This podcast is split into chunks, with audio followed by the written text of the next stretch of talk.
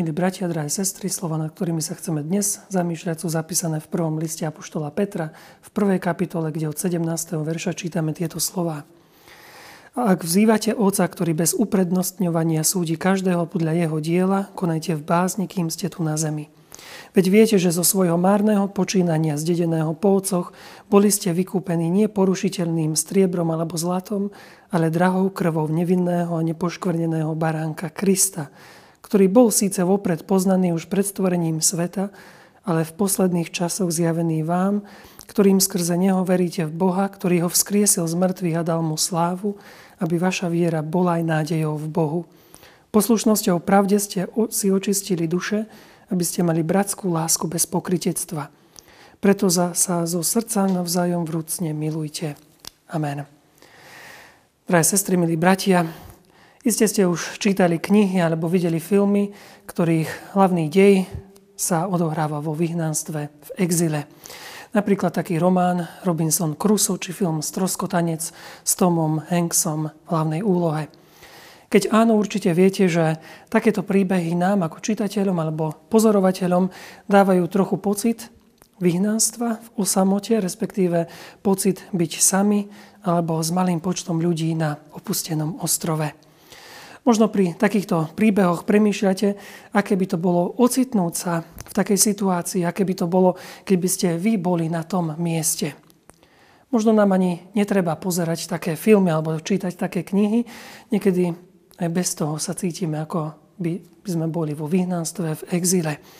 A teraz nechcem hovoriť o tzv.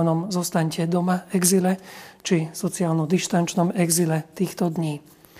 Premýšľajme o niečom inom. Čo tak vyhnanstvo spred nebeským Otcom? Vyhnanstvo od nášho Spasiteľa. Vyhnanstvo vo víre viery. Vyhnanstvo z rodiny Božieho ľudu.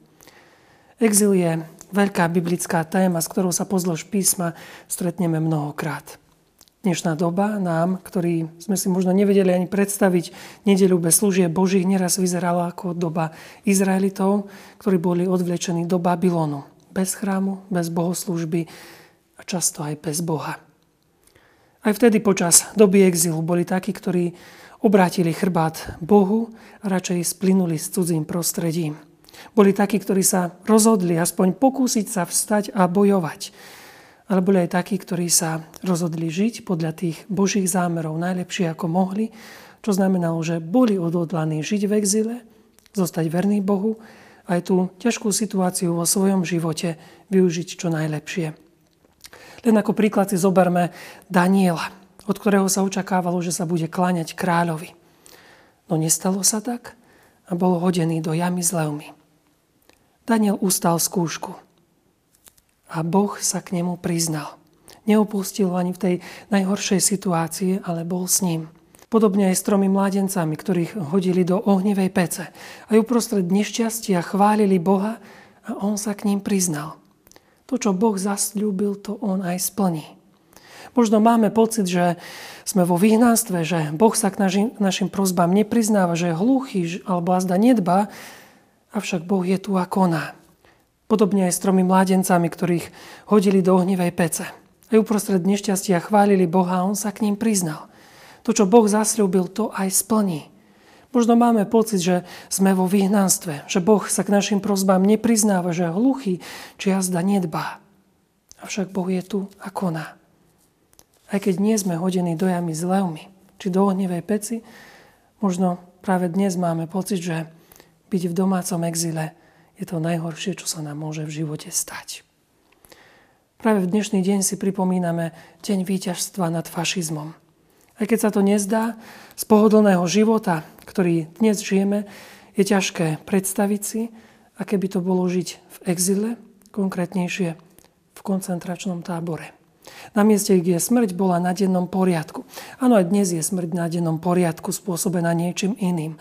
Ale nie je to také neustále mučenie. Mučenie, ktoré sa deje každý deň v podobe trestov, tvrdej práci, rôznych medicínskych experimentov či nedostatočného množstva a kvality, či skôr nekvality jedla. Ak ich nezabili úmyselne, zomreli po úderoch či tvrdej práci, alebo hladom. A potom sú tam slávne pochody smrti, aby nemuseli všetci zomrieť len na chorobu. Musel to byť hrozný spôsob života. Žiť, byť v koncentračnom tábore. Predstavte si, že ste tam a všetkým tým prechádzate. Každý jeden deň. A neboli by to len obavy, čo sa bude diať zajtra. Veď oni to vedeli. Buď to príde zajtra, pozajtra, alebo niektorý iný deň. Jedného dňa to príde. A potom tam v diaľke vidíte prichádzajúcich vysloboditeľov. Aký nádherný pohľad by to bol. Predstavte si emócie, ktoré by prešli cez vás, keď vidíte, ako prichádzajú vás zachrániť a odvádzajú vás z toho hrozného miesta. Bolo by to úžasné, skvelé vidieť niečo také. Dostať sa z vyhnanstva, exilu domov. Apoštol Peter zdá sa, že tiež s tým zápasil. A najmä potom, keď sám seba odsúdil na vyhnanstvo, keď zaprel Krista. Tiež sa vrátil domov. Videl, že vysloboditeľ, jeho učiteľ a pán Ježiš Kristus mu tu jeho zbabelosť odpustil. Peter potreboval impuls, ktorý ho nakopne a dodá energiu. Niet pochyb, že aj svojim adresátom zvestuje dobrú správu. Správu o tom, že jeho čitatelia, hoci trpia, majú pocit, ako by boli v nejakom exile, predsa nie sú sami. Peter im pripomína, že majú pamätať na to, kým sú a komu patria. A to jedine Kristovi. Ním boli vykúpení z márnych skutkov zdedených po predkoch neporušiteľnými vecami, striebrom a zlatom, ale drahou Kristovou krvou. Alebo slovami Lutera, nie zlatom ani striebrom, ale svojou svetou a predrahou krvou a svojim nevinným umúčením a smrťou. To, čo pre nich, ale nezabúdajme, že i pre nás Kristus urobil, nemohol urobiť nikto iný. Naša odpoveď na jeho volanie aj nás pozýva na prvý pohľad do vyhnanstva, do exilu, akoby do slepej uličky. Vedzme však, že Pán aj na konci slepej uličky tú cestu vydláždi, aby sme mohli pokračovať ďalej bez zastavenia. A Ježišov život na prvý pohľad zdal sa, akoby bol vo vyhnanstve. Akoby sa nachádzal v slepej uličky, alebo išiel proti stene. Len si spomeňme na rôzne situácie z jeho života. Koľko ľudí sa postavilo proti nemu a chceli ho zlikvidovať. No on aj napriek všetkému konal svoje poslanie, aj keď sa ani tam na začiatku nezdalo, že by to malo nejaký efekt. Tak ako neskôr jeho učeník apoštol Peter, aj on vyzýval, aby sme sa navzájom milovali, bez pokrytiectva. Milovať svojich blížnych tak, ako milujeme sami seba. Konať pre dobro spoločenstva, ale vždy zostať verný Bohu. Ježiš to žil a Ježiš za to zomrel. Nezobral meč, nebránil sa, ale hovoril, aby im Otec nebeský odpustil. Žil akýmsi životom vo vyhnanstve, nenásilným spôsobom lásky, oddanosti a vernosti Bohu. A pretože Boh verný, Boh ho vzkriesil z mŕtvych. Priviedol k životu, aby sme vedeli, že Boh je silným Bohom. Bohom, ktorý na nikoho z nás nezabúda, ktorý nás neopúšťa. Možno my máme pocit, ako by sme boli vo vyhnanstve, ako Robinson Crusoe, ktorý skončil na opustenom ostrove, ktorý neskôr nazval ostrovom bez nádeje.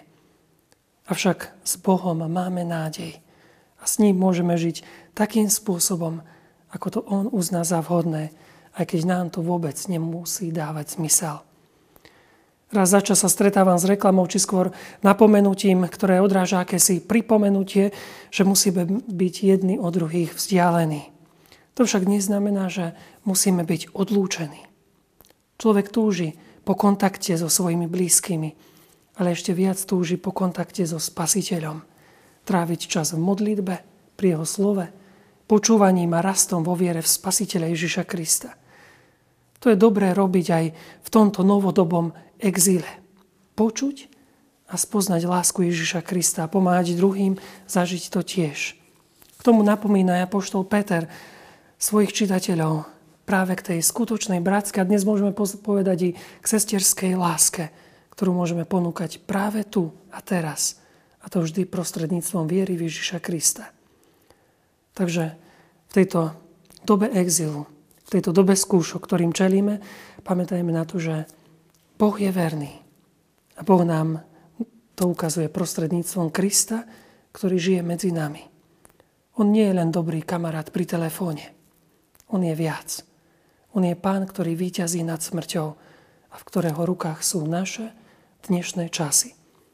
Na Neho sa spoliehajme a k Nemu prichádzajme. Amen. Skloňme sa k modlitbe. Drahý náš nebeský Oče, ďakujeme Ti, že si nám prostredníctvom Ježiša Krista ukázal cestu von z exílu, cestu vernosti. Daj nám pamätať, že aj v časoch zlých i dobrých si Ty stále s nami. Že nie sme opustení, ale čoraz viac k Tebe bližší. Otvor nám oči, aby sme mohli byť tými milujúcimi ľuďmi, za ktorých si nás povolal byť. Do Tvojich rúk sa vkladáme. Amen. Boh milosti je predivný, veď spásil ľudský vrát.